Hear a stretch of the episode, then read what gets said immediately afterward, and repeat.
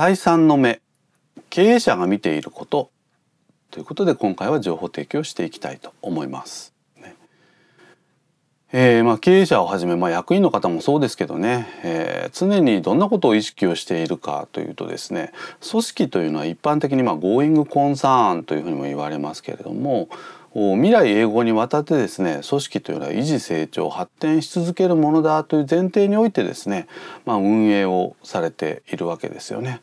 ですからまあ極端に言えばですね経営者ご自身が仮にこの組織からまあ去ったとしてもですねその後も100年とかね、えー、未来永劫続く組織をイメージをして、えー、今現在を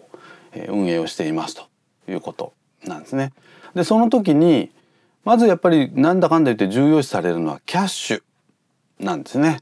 まあ、キャッシュっていうのは何を指しているかというと、まあ、現金ですね。えー、プラス預金貯金のような現金同等物、ね、そしてまあ流動性が高い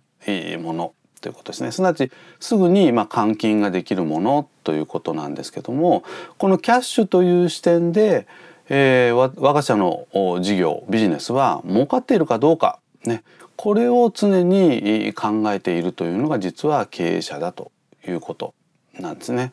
でこのキャッシュというのはですねもう会社にとって本当にあの人体における血液と一緒ですね。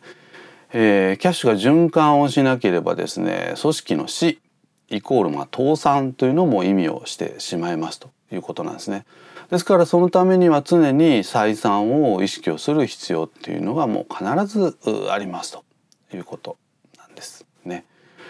でこのキャッシュねまあ、一般的にはキャッシュフローというふうに言いますねフローっていうのは流れですけどもキャッシュフロー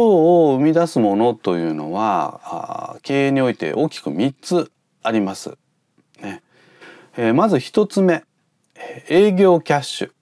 ですね、えー、すなわち営業ですのでこれはま本業で生み出すキャッシュのことを言いますですね。えー、ビジネスというのはですね、まあ、固定費を粗利で、まあ、回収をしていきます。ね、ですから、まあ、1年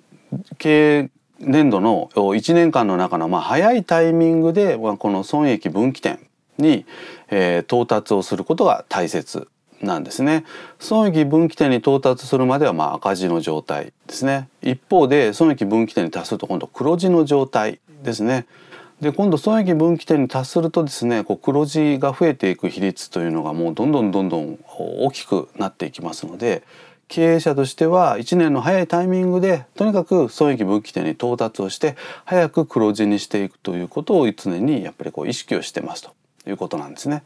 でこの黒字を早くしていくポイントというのは実は4つしかありませんと。いうことなんですね。えー、1つ目は販売単価をアップをさせること。2つ目は販売数量をアップさせること。3つ目は粗利率をアップさせること。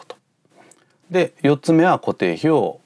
ダウンさせることということで、まあ、この4つを適切に組み合わせながらですねいかに早く損益分岐点に達するか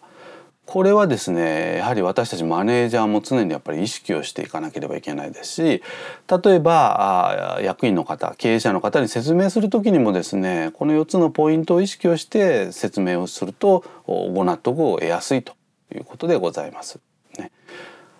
ですからまあマネージャーとしてですね、まあ、財務とかあ部門のまあ専門でなければまずはこの営業キャッシュを意識をする必要がありますと。でこれ以外にキャッシュフローを生み出すものとしては例えば財務キャッシュね、えー、これはまあですから資金調達資金調達ですね、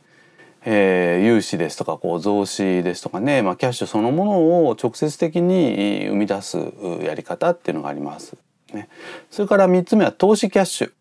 ですね。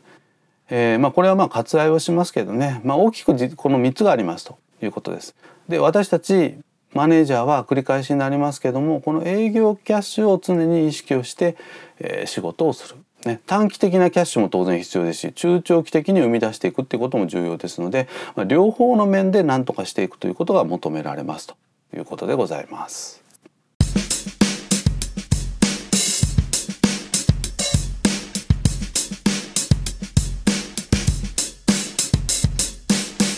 Oh, thank you.